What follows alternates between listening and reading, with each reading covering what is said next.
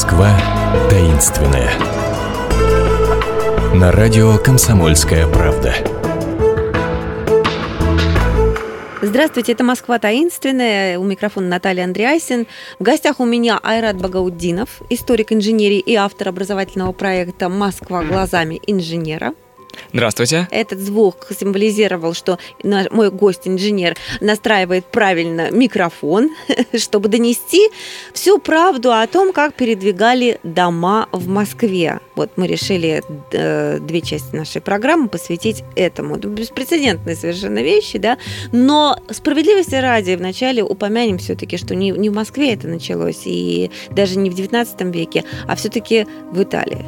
Да, как и многое в нашем мире, наверное, это началось в Италии в эпоху Возрождения. Но, кстати, с Москвой есть связь, сейчас расскажу. Значит, был такой инженер, звали его Аристотель Фьораванти. Сейчас те радиослушатели, которые хорошо помнят историю Москвы, наверное, сразу уже вспомнили, как он связан с Москвой. А, и он у себя в родной Болонье в Италии в 1455 году, еще уже 550 лет назад, передвинул колокольню церкви ну, неважно, какой церкви, все равно ее уже больше не существует, она, к сожалению, была разобрана в начале 19 века, но, тем не менее, вот такую нелегкую операцию он провел. А, потом у него была вторая передвижка в Венеции, правда, неудачная, возможно, поэтому он вынужден был переехать в Москву, где построил известный Успенский собор. Хоть в Россию ничего не передвигал, но я думаю, что он заронил семена этого такого э, очень неординарного инженерного процесса здесь. Семена, которые взошли угу. в конце 19 века. Да, кстати, тоже. Вот все-таки э, советские передвижки были не первыми, как многие думают. Еще в 1898 году, когда расширяли пути Николаевской железной дороги, то, что сейчас называется Октябрьская, в Петербург ведет, э, попал под снос домик. Хороший, добротный двухэтажный дом. Чего его сносить, решили инженеры. И а, мне представляется, что такая история. Был такой инженер Федорович. Вот дом этот РЖД, ну не РЖД, а Министерство путей сообщений, неважно, все равно mm-hmm. выкупило. И Почему бы, подумал Федорович, не проэкспериментировать? Вот там в Америке вовсю передвигают дома, а мы чем хуже? Давайте-ка мы тоже попробуем домик передвинуть. Ну, если, раз... если не получится, все равно снесем. Да, если не да, получится, все равно под снос, да, терять нечего, совершенно верно. И ну, у него получилось, слава богу. А, дом передвинули на 100 метров. А, про, по этому поводу записной филитонист а, газеты «Русский листок» Менделевич написал такую эпиграмму. Нельзя сказать, чтобы проворно, но все же единственный пример. Дом продвигается упорно и торжествует инженер. Торжествует вот инженер это вообще, конечно, да, просто должно быть эпиграфом к теме передвижки домов. Что сложно себе представить что-то более, наверное, фантастическое, да, в истории инженерии. И м- этот дом все еще стоит, к сожалению, в очень плохом состоянии. То есть, если кому-то интересно сходить за радиослушателей, э, представляете себе, наверное, э, штаб-квартиру новую РЖД, стекляшку такую на Каланчевке позади Ленинградского вокзала, вот примерно напротив нее, чуть подальше в сторону области, э, в запустении, видимо, после перестроечных, э, перестроечные времена времена. Двухэтажный. Да, двухэтажный mm-hmm. такой дом.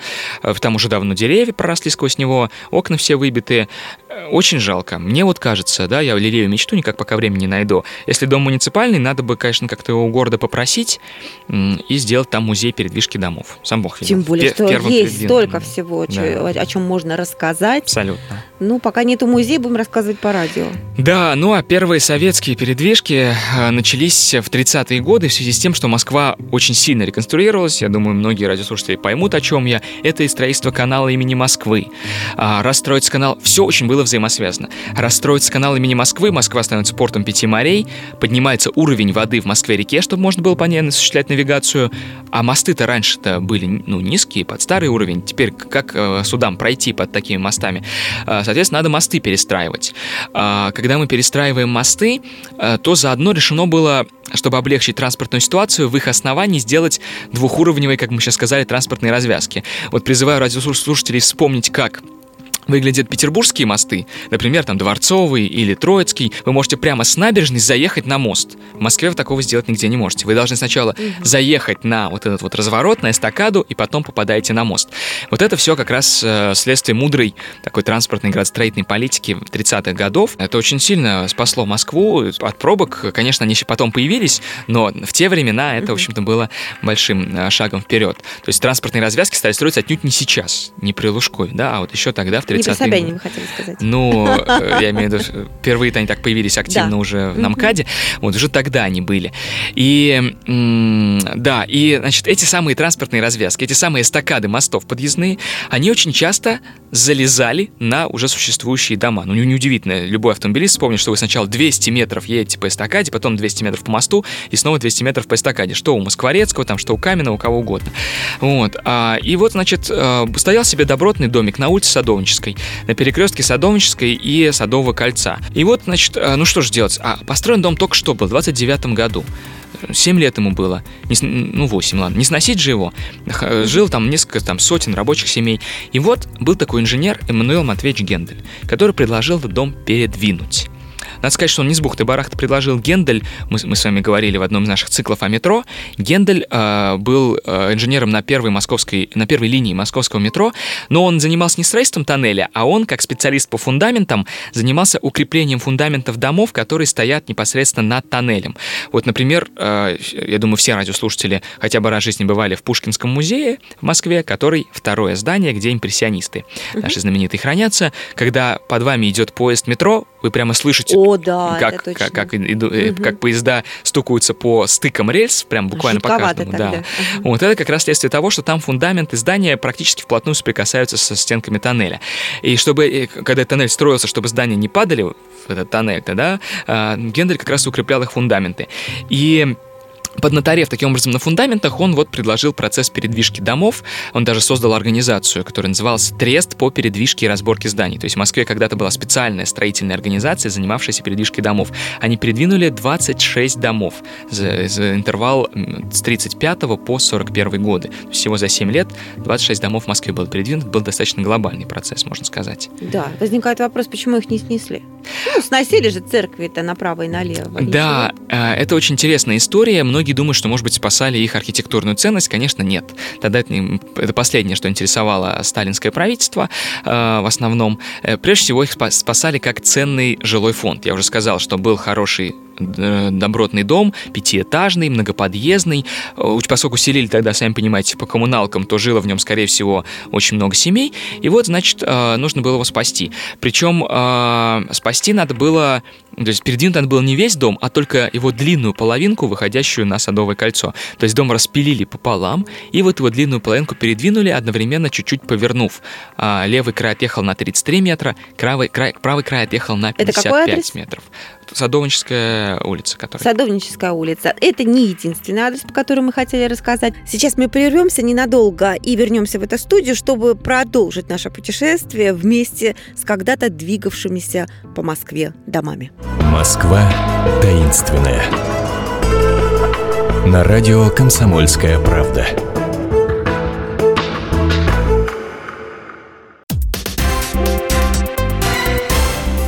Все проблемы ему по колено. И по пояс любые критики. По плечу разговоры с теми, кто по локоть увяз в политике. Политика в России – это не только скучные речи и предсказуемые выборы. Политика в России – это еще и яркое шоу. Это и схватка не только идеологии платформ, но и характеров и личностей. И потому программа о политике должна быть бескомпромиссной и жесткой, потому что веду ее я, Александр Гришин, политический обозреватель «Комсомольской правды». Политическое шоу «Руки по локоть» с Александром Гришиным. Слушайте каждый вторник в 16.05 по московскому времени. Москва таинственная. На радио «Комсомольская правда». Возвращаемся в студию. Это снова Москва таинственная, и мы встаем на рельсы вместе с двигающимися по Москве в 30-е годы домами и пытаемся проследить их судьбу. Ну, нужно, наверное, немножко рассказать о технологии передвижки, чтобы было понятно, как же эта фантастическая инженерная операция совершалась. А, буквально на пальцах, очень коротко, да. Дом отрезали от фундамента, никогда не передвигали, ну, практически никогда вместе с фундаментом. То есть его буквально срезали отбойными молотками с его фундамента, на котором он стоит. Дальше под дом подводили рельсы, катки. В качестве катков, ну, катки — это просто такие длинные металлические цилиндры, просто оси железнодорожных вагонов использовались. А затем а, на эти катки ставились так называемые ходовые балки, их можно сравнить с полозьями, которые подводились под дом. То есть, грубо говоря, дом стоял на гигантских санях.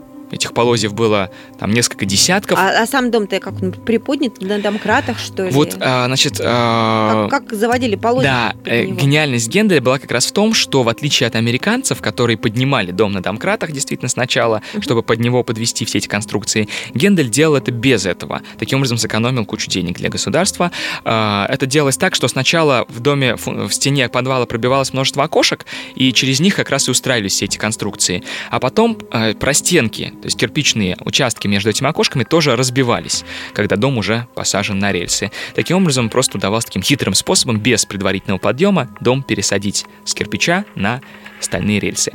А, дальше его тащили Лебедками толкали домкратами, обычно используют сочетание и того, и того, потому что, ну, самое сложное, любой, кто водит машину, когда машина у вас глохнет, самое сложное это столкнуть ее с места, да, чтобы столкнуть требовались и лебедки, и домкраты, а дальше уже лебедочками тихонько подтягивали. Ну и задвигали дом на новый фундамент. Самое, пожалуй, фантастическое, вот я думаю, уже у радиослушателей появился вопрос, а что же было с жильцами-то во время передвижки? А вот с жильцами ничего и не было. То есть они там жили, себе готовили, да. вставали на работу, уходили, приходили, можно было выходить из дома. Да, абсолютно, заходить, да? абсолютно, чтобы можно было... А выходить. не было такого, что лег спать в одной э, обстановке, а проснулся, а у тебя из окна совершенно другой пейзаж. Ну, так, э, есть легенда, что так было, так быть, конечно, не могло, потому что То у всех... за один день не могли? Ну, во-первых, да, ну, мы сейчас еще поговорим про скорость передвижки, но дом Садовнический двигали, например, три дня. Но дело в том, что ночью не работали. Зачем? Во-первых, ночью рабочим надо тоже отправляться по домам, а во-вторых, ночью просто не видно ничего. И поэтому работали днем, поэтому все-таки люди, конечно, видели, как их дома передвигают, но действительно могли продолжать там жить. И чтобы жить, жизнь их спокойно обеспечивалась, один из первых, на самом деле, этапов передвижки — это все коммуникации пересаживаются с постоянных на временные. То есть, грубо говоря, до вашего дома, который едет, ползет шланг, по которому подается водопровод, вода. Mm-hmm. От вашего дома ползет другой шланг, извините, по которому идет канализация, ну, а провода электрические, телефонные, радиоточка, это уж вообще несложно протянуть протянуть. Э, провод, он есть провод, он сколько угодно тянется. Вот, так что все это было совершенно обыденно. Причем, а, почему не переселяли людей? Не, не для того, чтобы поразить мировую общественность этим обстоятельством, а просто потому, опять-таки, чисто из экономии. Потому что... Же нужно было найти столько да, коммунальных это... квартир, чтобы такое количество народа Конечно, чтобы не эвакуировать. Да, кстати, сама передвижка тоже исключительно экономически, экономически оправданный процесс. Гендель посчитал, что э, передвижка дома стоит 30% от его э, от возведения нового дома, такого же объема. То есть, чем сносить сносить дом, а снос это тоже 20%, и строить новый это 100, вместо 120 потратите только 30, четыре раза дешевле будет передвинуть дом, чем сносить и строить заново. Это много объясняет, потому что когда смотришь на передвижку того же, я не знаю, например, а, на Тверской подворье э, Савинского. Савинского подворья, да, э, там 50 метров, по-моему, да, он, он отъехал. Думаешь, ну ничего себе, ну как, какая же в этом была логика? Абсолютно, конечно, это тоже был бывший красивый доходный дом, который... Он и сейчас очень Сейчас красивый, да, да, я имею в виду бывший доходник, который по советские годы расселили коммуналками, поэтому там было очень много людей, чтобы их не отселять, его решили вот просто передвинуть, а не сносить.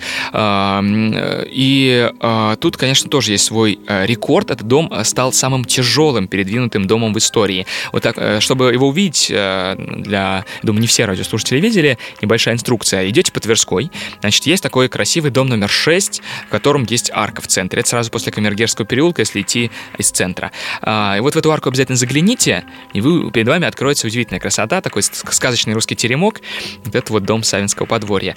А, он кажется не очень, может быть, большим, но на самом деле он очень протяженный. В плане обширный, поэтому его вес составил 23 тысячи тонн. Никогда никто так, такое тяжелое здание не передвигал до того. Самый большой рекорд, поставленный американцами, 11 тысяч тонн. Вот Генделю практически это была его буквально там третья, четвертая передвижка в его жизни. Ему пришлось сделать то, к чему американцы шли 50 лет и даже больше, чем это, да. А, тем не менее, он с ней тоже достойно справился. В принципе, используя ту же самую технологию, просто чуть побольше рельс, чуть побольше лебедок, и он дом передвинул. Уже скорость там достигала, когда включали две лебедки, 10 метров в час. То есть, в принципе, уже достаточно быстрая скорость. Ну да, побыстрее, чем иной раз у нас в пробках, и люди едут по нынешним временам. По той же Тверской, да. Да, Агния Барто, знаменитая стихия «Дом переехал», кому посвятила? Какому из этих проектов? Э, это дом на Серафимович, он тоже сохранился.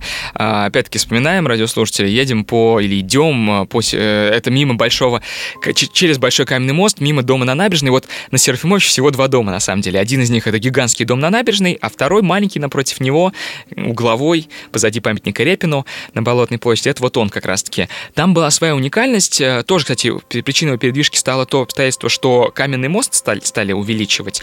А, но здесь, э, сами понимаете, это же берег реки, э, дом передвигали немножечко вверх, от реки. Таким образом, там уже земля была повыше на 2 метра. Поэтому дом здесь уже Гендель сначала поднял на 2 метра, то есть его мало того, что передвинуть, его еще и поднять нужно. Да, причем, вот представьте, его сначала подняли на 2 метра на домкратах, как американцы делали. Под него подвели фактически деревянные мосты, такие деревянные эстакады, на которые его и поставили. То есть он даже не на землю опирался, 8 тысяч тонн весил дом, не на землю опирался, а опирался на деревянные такие мостки, на которые были уложены рельсы. И по этим рельсам его уже покатили на новое место.